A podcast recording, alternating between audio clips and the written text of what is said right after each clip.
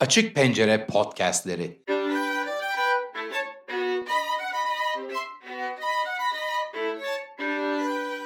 Bir düştüm yola kültür yolculukları girişimi. Müzik tarihine, sanat tarihine, bestecilerin yaşamlarına ve eserlerine, müziğin derinliklerine, sanata ve mimariye yapılan bir zaman yolculuğu.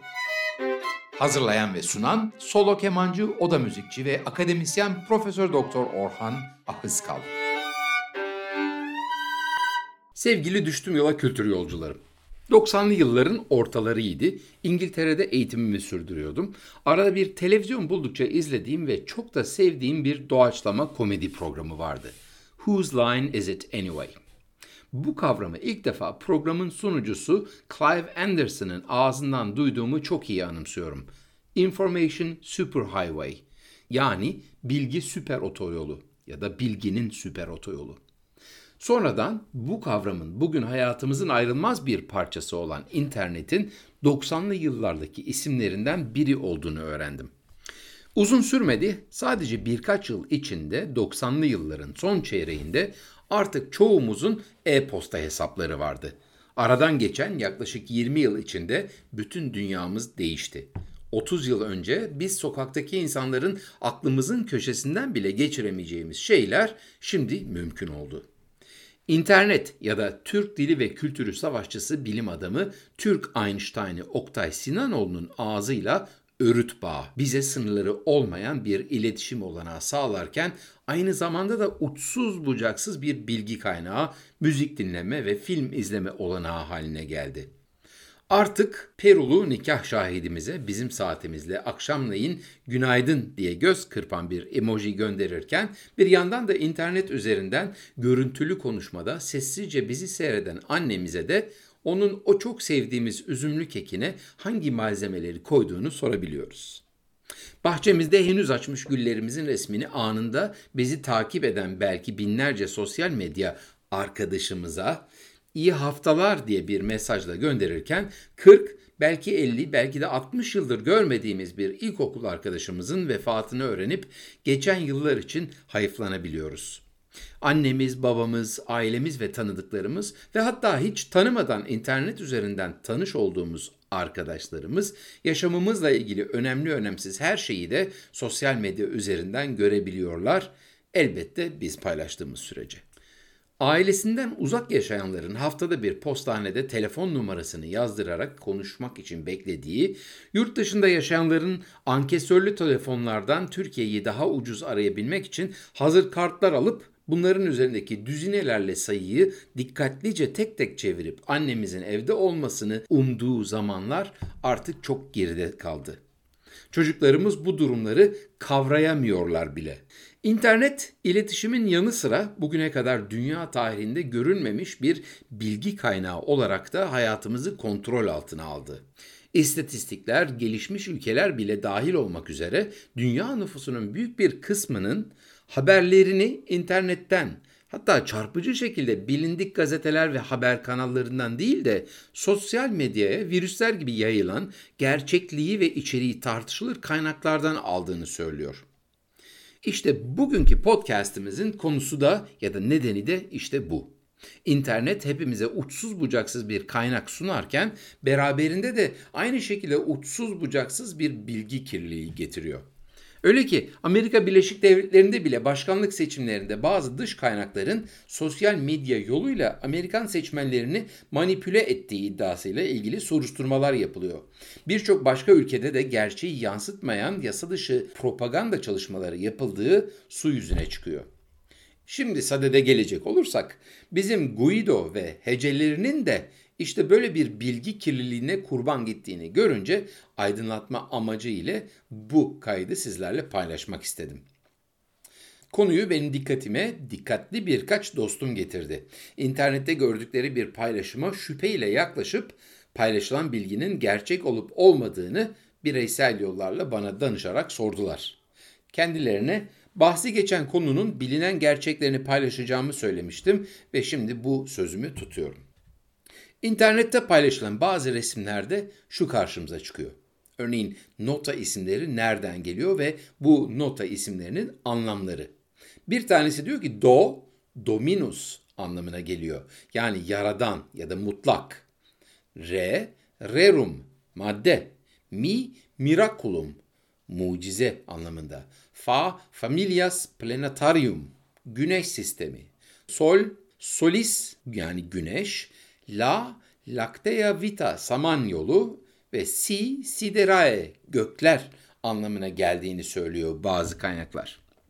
Bunun da altına doğrusunu bil diye bir logo koymuşlar. Tabi bir takım yanlış bilgilerin doğrusunu bil gibi bir logo ile sunulması da son derece trajikomik. İnternette kısa bir araştırma yapınca karşımıza bu okuduğum birkaç örneğini bulduğum bilgiler çıkıyor. Anlaşılan şu ki muzip bir şahıs nota isimleriyle ilgili ya gerçeğini bilmeden uydurduğu ya da daha da kötüsü gerçeğini bildiği ama nedenini bilmediğimiz bir amaçla bu yanlış bilgileri internete koymuş. Bu gökler, evren, mucize, samanyolu gibi kulağa çok romantik ve sanki gerçekçi gibi gelen ama tamamıyla uydurma bilgiyi gören bazı başkaları da belki de reklam amacıyla bu yanlış bilgileri sorgulamadan alıp kendi isimleriyle birlikte tekrar tekrar internette özellikle de sosyal medya ortamlarında paylaşmışlar. Kim bilir belki çevrelerinde kısa yaşayan bir heyecan yaratıp bununla bir şekilde tatmin olmaya çalışıyorlar. Bilmiyorum. Önemli de değil. Bu kişiler amaçları ne olursa olsun karşılarındaki yüzleri görünmez, bilgiye aç, çok sayıda insanın da iyi niyetlerini kötüye kullanmış ve onların bu konudaki bilgisizliğiyle de alay eder konuma düşmüş oluyorlar. Herkesin her konuda bilgili olması elbette beklenemez ve ben kendi adıma karşımdakinin beni aptal yerine koymasını ağır bir hakaret sayıyorum. İnternet evreninde küçücük bir düzeltme de olsa bu durumda bizim üstümüze düşüyor. Şimdi üstümüze düşeni yapalım.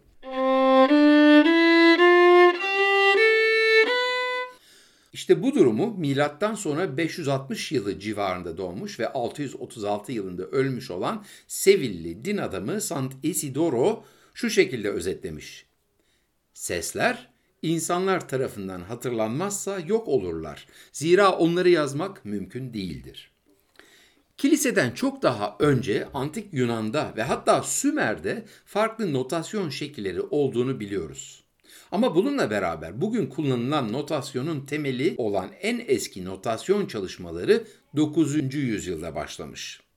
Burada Latince hareket, jest anlamına gelen neumeler, ilahilerin sözlerinin üzerine yerleştiriliyor ve yalnızca melodinin yönünü gösteriyorlarmış.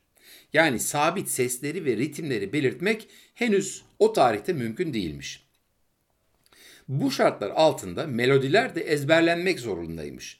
Sonra tek çizgili notasyon başlamış. Parşömen kağıdı üzerine yatay bir çizgi kazınıyor. Sesleri belirten neumeler de aralıklara göre bu çizgiye farklı uzaklıklara yerleştiriliyormuş. Ama bugünkü gibi kesin sesleri belirtmek gene de mümkün değilmiş o tarihte. 11. yüzyıla geldiğimizde fa sesi için kırmızı, do sesi için de sarı birer çizgi kullanmaya başlamışlar. Bu çizgilerin sol başına da bugün kullandığımız açkı ya da anahtarlar gibi fa ve do'yu belirten harfler koymaya başlamışlar. İtalya'nın Toskana bölgesindeki orta çağ şehirlerinden Arezzo'dan geldiği düşünülen Guido d'Arezzo yani Arezzolu Guido isimli bir keşiş kırmızı ve sarı çizgilere iki tane de siyah çizgi ekleyerek günümüzde kullandığımız 5 çizgili dizeyin ilk versiyonunu geliştirmiş. Getirdiği bu yeniliklerin hoş karşılanmaması üzerine eğitim aldığı Pompoza'dan ayrılan Guido, Arezzo Piskoposu'nun isteği üzerine 1025-26 yılları civarında notalar, aralıklar, ses dizileri, kompozisyon ve doğaçlama gibi konuları kapsayan temel bir müzik eğitim kaynağı olan Micrologus de Disciplina Artis Musicae'yi yazmış. Kısaca Micrologus, Boetius'un yazılarından sonra ikinci sırada Orta Çağ boyunca en yaygın kullanılan müzik eğitim kaynağı olarak kalmış. Guido'yu Mikrologus ile birlikte müzik tarihine mal eden en önemli konu ise bugün ülkemizde ve özellikle de Latin ülkelerinde kullanılan nota isimlerini bulmuş ve solfej kavramının da temelini atmış olması. Guido bu isimleri ut, re, mi, fa, sol, la Ut Quoyant Laxis olarak bilinen ve vaftizci Yahya yani Saint John the Baptist için yazılmış bir ilahiden almış. Peki bu ilahinin sözlerinde gökler, güneş sistemi, mutlak gibi zırvalıklar mı var? Tabii ki hayır. Orijinali Latince olan ilahinin birinci kıtasının sözleri ve yaklaşık anlamları şöyle. Ut quant laxis resonare fibris mira gestorum famuli tuorum solve polluti labi reatum sancte Johannes. Bunu yaklaşık olarak şöyle çevirebiliriz. Öyle ki sana hizmet edenler rahat seslerle senin yarattığın mucizeleri anlatabilsinler, günahla kirlenmiş dudaklarını temizleyebilsinler aziz Yohannes. Sözlerinin 8. yüzyıldan Guido'nun kendisi gibi bir Benediktin keşişi olan Paolo Diacono'ya ait olduğu düşünülen ve melodisini ise Guido'nun bestelediğine inanılan ilahinin her satırı o zaman kullanılan altı sesli dizinin her bir sesinde yani do, re, mi, fa, sol, la başlıyor. Peki ut mu, do mu? O zaman do isimli bir nota henüz yok. Ut var. Bugün do dediğimiz nota ise sonu ünlü bir harfle bittiği ve dolayısıyla solfej yapılırken sonu açık söylenebilmesi açısından yalnızca 1600'lü yıllardan itibaren kullanılmaya başlanmış.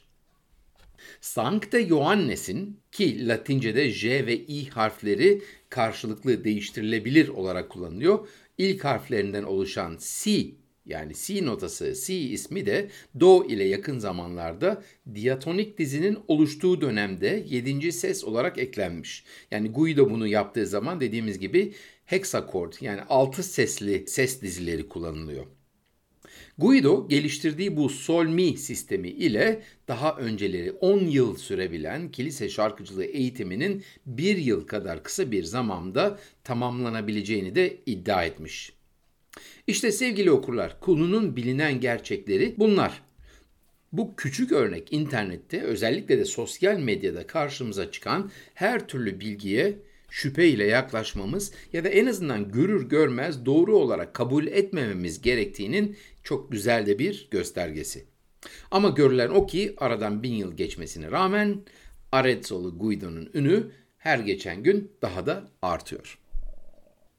Sevgili kültür yolcularım, Arezzo'lu Guido ile ilgili bu yazının metnini düştümyola.com ya da dustumyola.com adresine gidip bloglar arasında ya da Guido ve heceleri başlığı altında bulabilirsiniz.